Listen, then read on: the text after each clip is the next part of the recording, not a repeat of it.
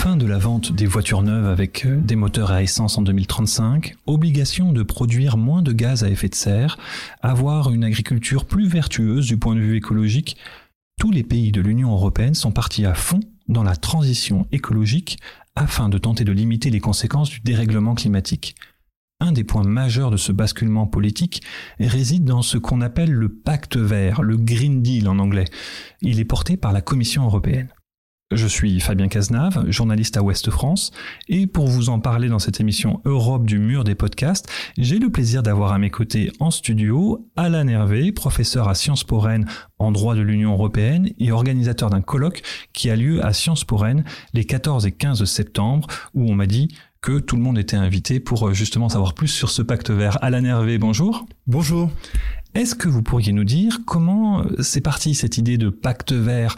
Il me semble que c'est lors du premier grand discours de la présidente de la Commission européenne, Ursula von der Leyen, euh, devant les eurodéputés, qu'elle a annoncé en faire un axe majeur de son mandat, c'est ça? C'est bien cela. Elle l'a annoncé euh, à l'été 2014, euh, a annoncé cette initiative politique dans un moment d'ailleurs où elle était en, en, quête de légitimité et d'une majorité au sein du Parlement.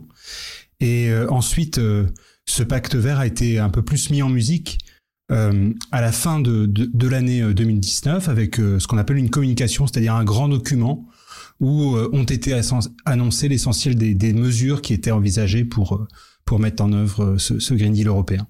Mais elle a décidé ça toute seule dans son coin? Alors, probablement pas, elle l'a décidé avec ses équipes.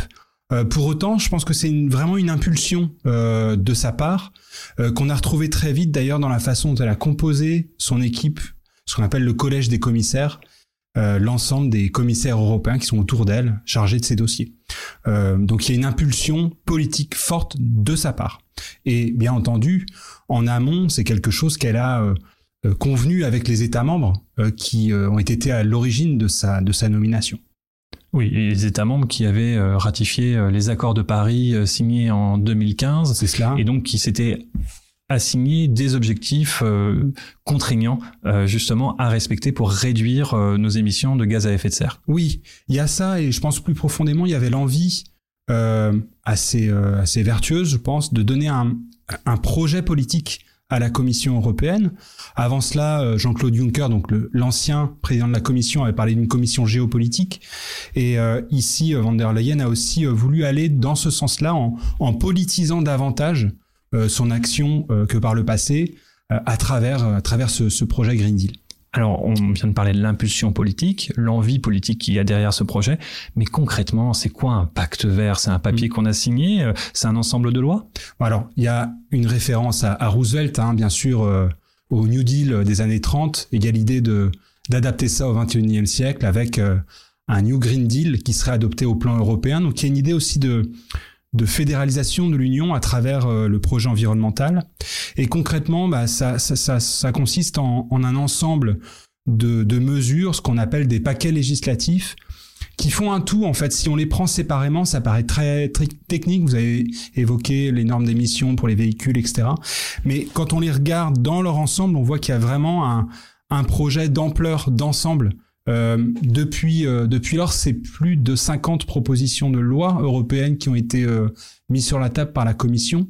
Donc il y a vraiment une, une ambition euh, d'ampleur. Alors je confirme à, nos auditeurs qu'il y a beaucoup beaucoup de textes. Moi en tant que journaliste, je suis confronté au fait qu'il y a toujours des textes à chaque session plénière du Parlement européen, le moment où on vote les textes, euh, et c'est souvent euh, des textes qui sont assez denses, euh, qui sont l'objet de, de, de, compromis politiques assez durs à la virgule près.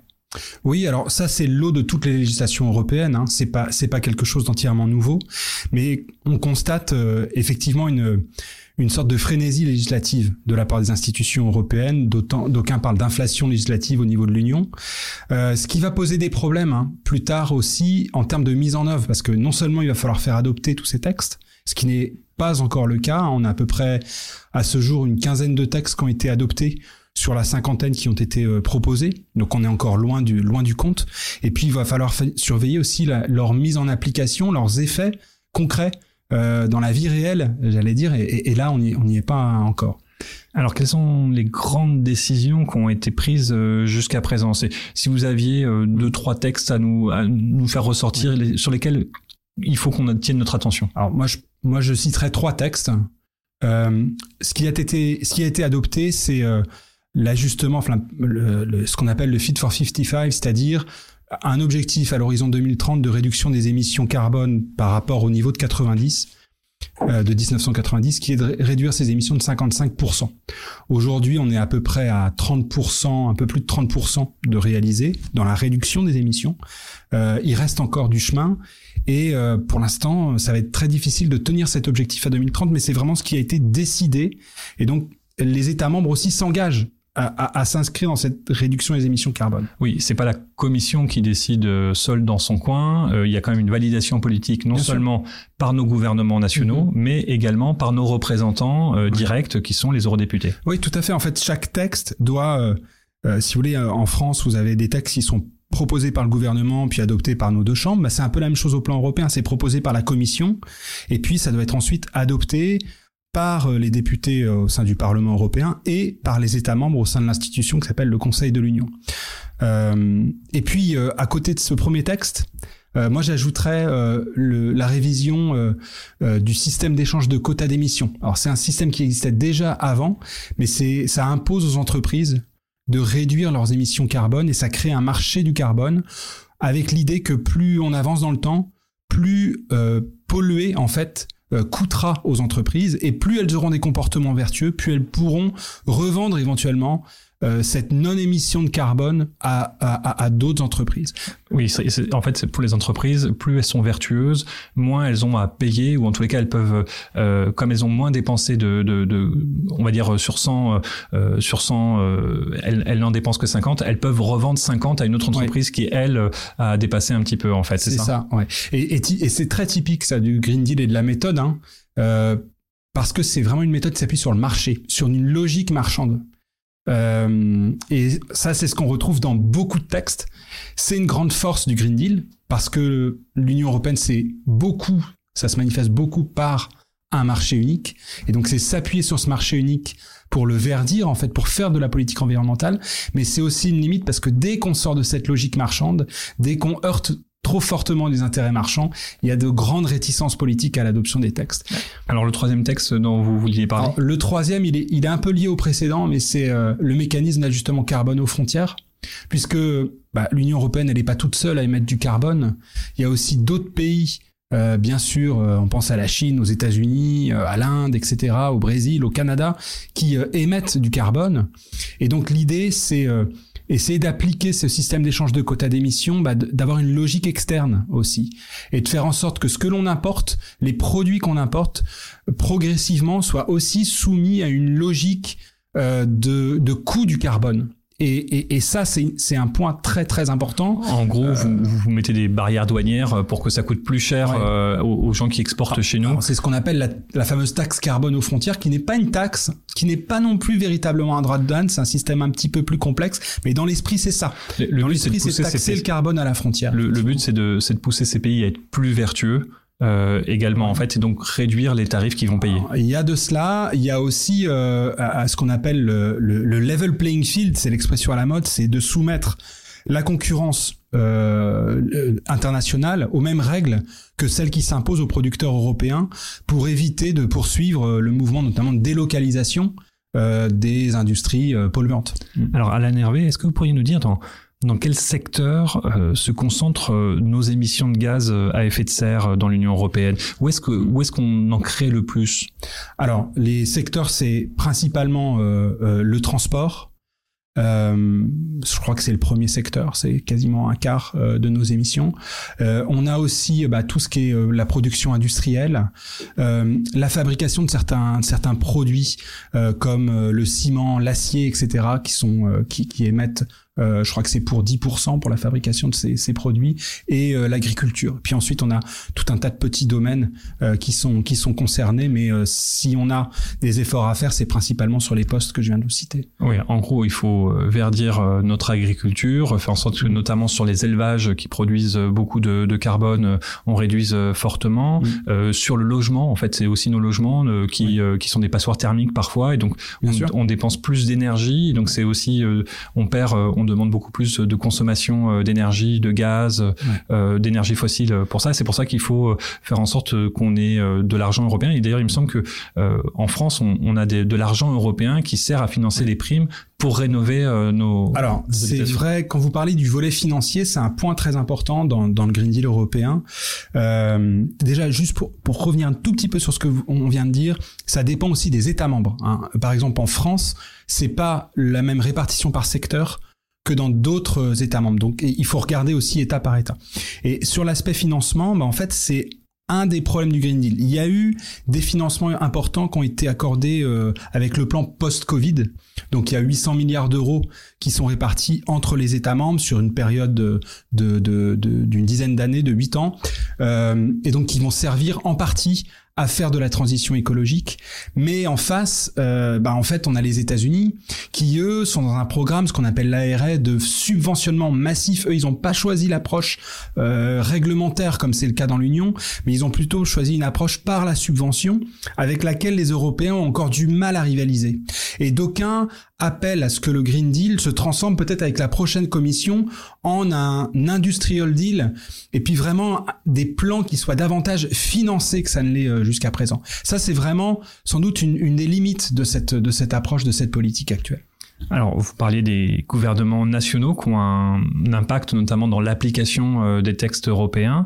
Euh, ils ont plutôt soutenu jusqu'à présent euh, ce pacte vert, on peut le dire, puisqu'on a eu des accords sur sur beaucoup de textes. Mm. On parlait des voitures thermiques, par exemple, la fin des, des voitures à essence mm. ou diesel. donc, on a eu un accord là-dessus. Alors, l'Allemagne est un peu revenue dessus entre temps, mais ils y ont vu un levier de croissance. Mais certains, comme aux Pays-Bas, Pays-Bas ont été secoués récemment par des crises politiques hmm. dans l'application. On pense notamment, on parlait des, agriculteurs, euh, ils doivent réduire leur cheptel euh, euh, de bovins aux Pays-Bas de manière très forte pour pouvoir atteindre leurs objectifs. Mais et s'ils ne le font pas, bah, ils vont être poursuivis par des tribunaux par leurs citoyens. Donc le gouvernement est, doit, doit le faire. Mais on voit que aux élections, vous avez un, un parti pro-agriculteur, pro-paysan, un peu beaucoup populiste. C'est vrai. Ce que ce que vous décrivez pour les pays c'est vrai de nombreux États membres. Euh, on peut penser à l'AFD en Allemagne qui fait euh, en fait une grosse partie aujourd'hui de son programme politique contre le Green Deal avec euh, un négationnisme climatique hein, qui, qui l'accompagne. Oui, l'AFD, c'est l'extrême droite en Allemagne, alternative Deutschland. allemande. ce qui a quand même aussi, ce qui pèse en fait sur le gouvernement allemand lui-même, hein, en plus de la pression de ses industriels. On a aussi ce phénomène-là en Belgique avec des récentes déclarations du Premier ministre belge. Je vous rappelle qu'en France, euh, le président Macron a dit au printemps dernier, a appelé une pause réglementaire en matière environnementale au plan européen. Donc ces réticences, elles sont déjà là. Euh, il y a des craintes effectivement qui s'expriment euh, de plus en plus fortement, y compris aussi au sein du Parlement européen, avec le PPE qui la droite, la droite européenne qui, qui, qui, réagit de plus en plus fortement à l'encontre de ce Green Deal, et puis même au sein des autres groupes politiques que ce soit euh, les socialistes ou les centristes, il y a aussi, on constate de plus en plus de, de, de freins, de réticences dans un contexte, on n'en a pas parlé, mais euh, de, de montée de l'inflation, de crise géopolitique. Euh, ou peut-être que les sujets environnementaux bah, tendent à devenir secondaires face à, à d'autres problèmes qui peuvent paraître plus urgents. Alors, on est à quelques mois des élections européennes, donc de la fin du mandat de la Commission européenne qui sera renouvelée après ces élections européennes. Est-ce que euh, il y a encore des textes à passer euh, là dans les prochains mois, dans les prochaines semaines? Ça y est, c'est terminé la commission, ils sont tranquilles, ils sont déjà en vacances. Il y a de très nombreux textes. Il y a de très nombreux textes. Je vous ai dit, il y en a euh, plus de, enfin j'en ai recensé plus d'une trentaine euh, qui demeurent à être adoptés.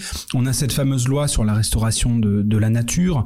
On a aussi beaucoup à faire sur le plan des produits chimiques, des pesticides, autant de sujets, sujets biodiversité qui restent euh, qui restera à, adopter. Et puis tout un tas de plans, notamment les sur les batteries, sur euh, euh, les produits industriels, qui, qui, sont encore loin loin d'être adoptés. Donc il y y a, du pain sur la planche.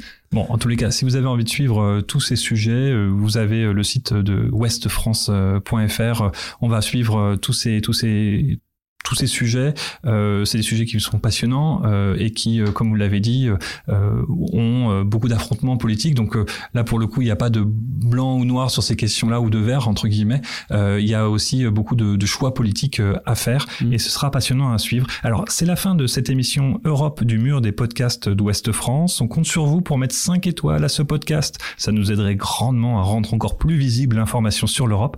Merci de votre écoute. Merci à la Hervé. Merci Au revoir et à bientôt.